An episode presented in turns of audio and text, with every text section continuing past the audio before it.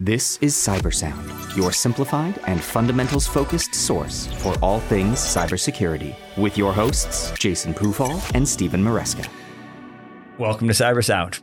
I'm your host, Jason Pufahl. Today, joined by Matt Fusaro, Steve Maresca, and Lou Ardolino. Welcome, everybody. Hey. Howdy. Uh, so, Lou, this is your second time joining the podcast. We're going to bring you in for a, a serious discussion today. Uh, okay. Um, so, I think actually it we will we'll separate this into into two people the tiniest bit because I think uh, Matt, you've been on the uh, in part of the TB&G Inc. family for a really long time with a mm-hmm. really with a really long background in in infrastructure for sure. Yep. Um, I think you know really at, at, a high level, I guess Steve and I have been involved in security sort of together. Uh, so we'll, we'll, maybe we'll take the slightly the security position in this, and I think you know Lou uh, really probably also on that infrastructure side. So maybe we make this a, a two versus two discussion. We'll battle the bands. Yeah, I mean, you know, well, that way it's fair. Uh, and uh, you know, what we want to cover a little bit is is I think that that sort of age old struggle between uh, you know, so say infrastructure and you know, sort of keeping things running and maybe implementing new technologies versus maybe that approach that security brings sometimes, which is you know inspection and you know maybe to some degree you know prevention of activities. You mean just saying no? Just saying no, because everybody knows a good security person just says no to everything, right? Like that's effective security controls. Um, but I, but it is a serious topic, right? And it is one that we run across pretty regularly, which is simply uh, we're probably working with a with a company that has a lot more infrastructure folks uh, maybe not a complete security mindset, but the but you know maybe business ownership or you know regulatory requirements, whatever, require some implementation of security. And so, how do you get both sides to work together effectively? Because I think that that is honestly a challenge, right? And I think traditionally has always been difficult to do. Um, so I think i am to I'm going to just toss it over to the fence. I'll call it to the bad guys, to the infrastructure guys. Uh, you know, where where is that challenge? You know, what uh, you, have been, I'm sure you've been faced with this a lot of times, you know, rolling out projects. Um, yep. Where do you think that friction starts? Yeah. And, and Lou, I think you probably have one of the hardest jobs here, right? Because so you're, you're kind of in charge of our client success. Uh, so when people have problems, they kind of go right to, to Lou Ardolino, right? Yeah, that's correct. And, and you know, it, it, um, when you talk about the challenges of keeping your customers secure, a lot of times, you know, when you're in an engagement and you're contractually obligated to um, support an environment, um, you're kind of in a reactive phase as far as you know support services right? So um, of course you're of course you're you're performing all your your patching and your maintenance as well as you can um, but unless you have change control implemented from a support standpoint, um, you can really, you can really, uh, you could really hold yourself liable to to making some serious mistakes, not documenting what you've done, not getting approval for what you've done, and that's just from like the day to day support perspective. Um, the customer wants it done as fast as possible. Um, SLAs be damned. Um, priority matrices be damned, just get it done. And your engineering team wants to deliver uh, as quickly and as efficiently that they think as possible. And that's where you kind of get stuck. When it comes from a project perspective, when you're implementing um, a widget or you know you're you're you're doing a, a, a network forklift, you stick to the scope of work as best you can um, but I think, you know, I think if we took a scope of work from the professional services side, let's say the infrastructure side, and we ran it, we, we handed it to Steve Maresca and said, hey, here's our scope of work for this server, firewall, switch deployment. Um, we need to get this done in, in, in three weeks. What, what do you think? I, I, it would take us about six months to get it done by the time we finish redlining everything in, in that SOW and that's where the that's where the problem lies because right. he's not wrong, right? He's not wrong, and neither is the the project implementation team. They they want to get it done as professionally and as efficiently as possible. But unless you're really interjecting a security flavor into your into your scopes of work and into your day-to-day help desk support of of your customers you know you you you're you you can you can really tie things up from from a delivery perspective and you could also get yourself tied up from a liability perspective as a company you know I, I think part of that is simply a reflection of the customer priority right you have uh, th- their revenue is directly tied their business success is directly tied to how rapidly something gets rolled out.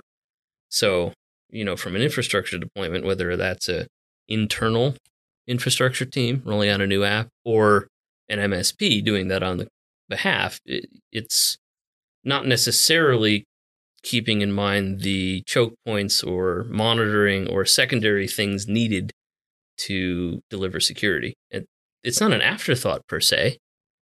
It's just responsive to the need to get something out the door to meet a you know quarterly deadline or something like that for revenue right i think that's the underlying cause yeah i agree i mean look at it from even the most basic level of security from a year ago like we were trying to sell multi-factor authentication to customers and they would just roll their eyes because they didn't want their employees to have to take that extra step to put in a code right. Now their cyber liability insurance policy demands it, and we're we're doing it for them now with you know no questions asked. But you know that that that that cycle takes a while for for you know because immediately they go they you know they they they go to the they go to the lowest common denominator and they and they think about the, what's going to cause them the most pain um not what's going to you know prevent them from a security incident so, I mean, how much of it really is a a client? Right? In a way, infrastructure is sort of the here and now, right? It is you're implementing a, a new tool, a new program, whatever the case might be, and you maybe end users are clamoring for it.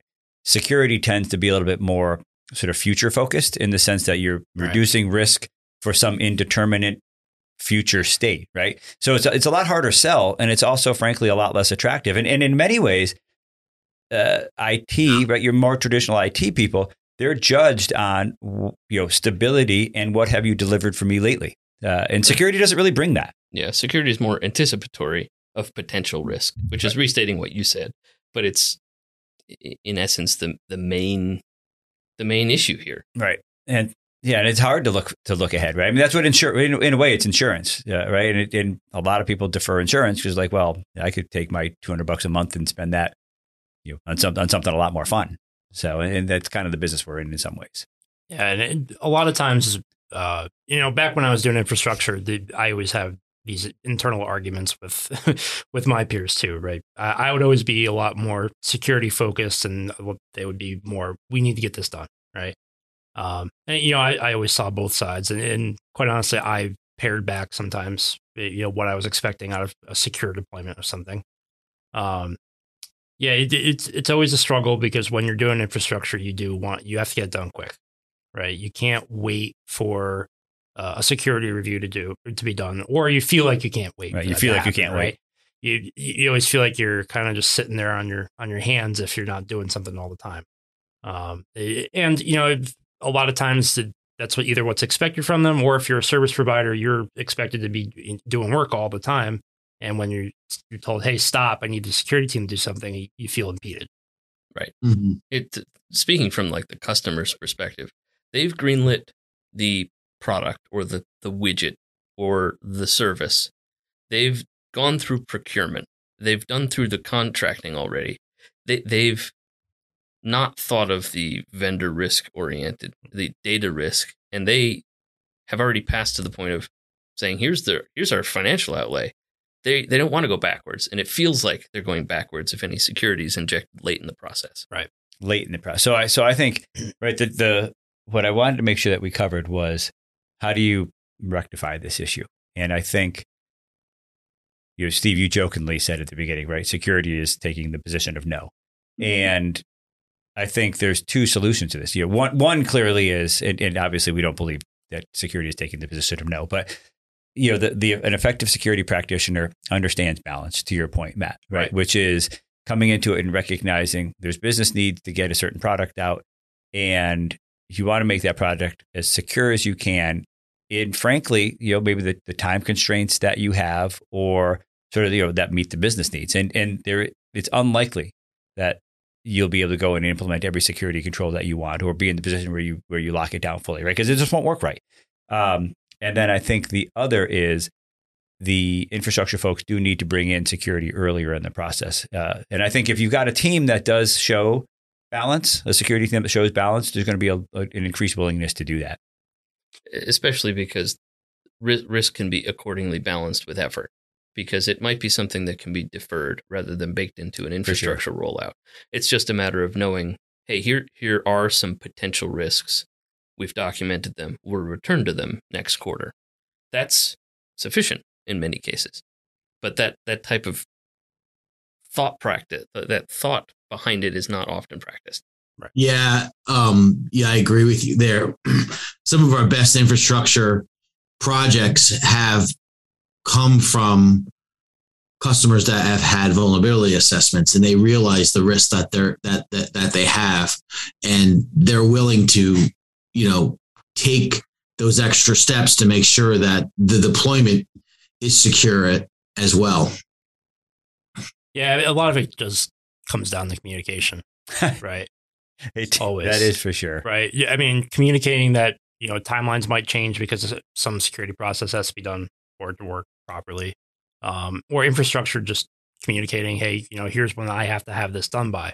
Right. Right. It, if everyone's talking to each other and you know, feel that they can um, put forward their procedures that have to happen, then it's usually successful. It's when you feel like you have to hold back, where you're you know stepping on eggshells to do anything. That that's when it becomes a really tenuous situation.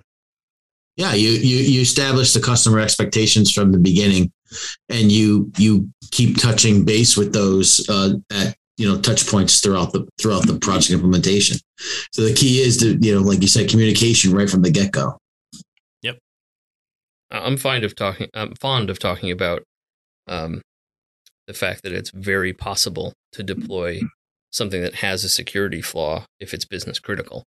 It's just that you have to have that conversation to ensure everybody's aware of it. And as long as that's happened, there's really no barrier to moving forward. It's it's not a technical issue at that point. It's just a an organizational decision to behave in that way. I think the other aspect that gets in the way sometimes is the uh, the ooh shiny thing that both teams have a problem with. Right. That's true. Uh, you know, something cool will come out in security and everybody wants to implement it. And the same thing happens in infrastructure where, oh, you know, this new feature solves, you know, world hunger. I need this. And both of them have problems, right? The, the shiny security thing might cause uh, serious usability problems. The shiny infrastructure thing might be a complete security hole that nobody ever should have implemented, right? And balancing those two is always always a problem. Hmm. We we had you know internally we had those struggles when we decided on our RMM, right? yeah i was going to just bring that up internal projects alone have caused um, confusion and delay Yeah, I mean, th- these are things that every organization is going to have to deal with, and you know, we we deal with them internally too. We we always have that struggle. Uh, I think we've gotten very good with it over the past year and a half or so, um, because we you know we've integrated the, the two pieces of the company so well, and we talk regularly. Uh, again, communication really saved the day with all of that stuff.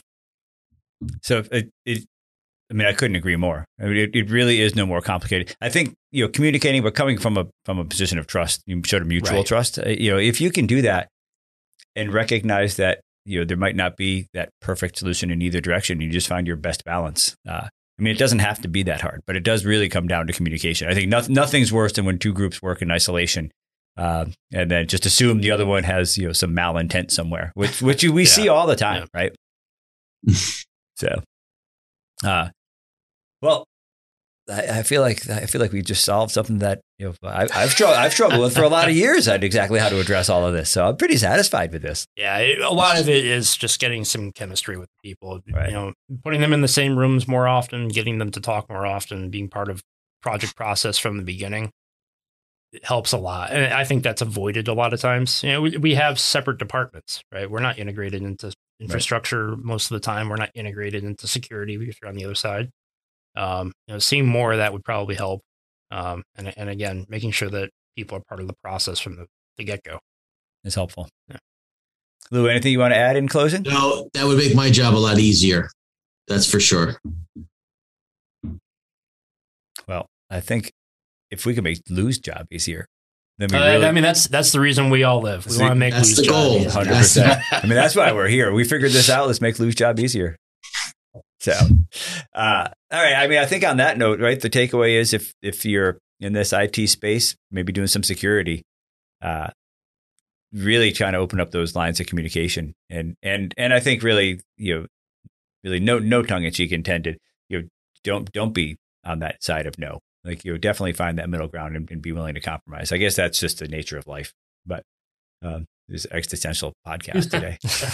I mean, I, th- I, think you'll find that a lot of there's actually a lot of similarities. Most some of the best security people are good infrastructure engineers. That's fair. So I think I think both teams have a lot to offer each other. They should talk more. Right.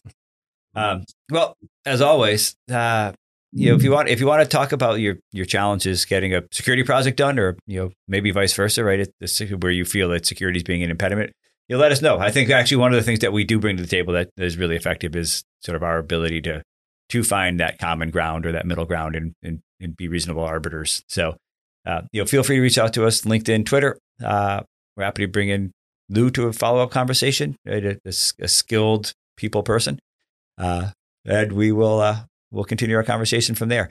But as always, we hope people got value out of this. We appreciate you listening. Uh, Steve, Matt, Lou, thanks for joining today. Thank you. Stay vigilant. Stay resilient. This has been Cyber Sound.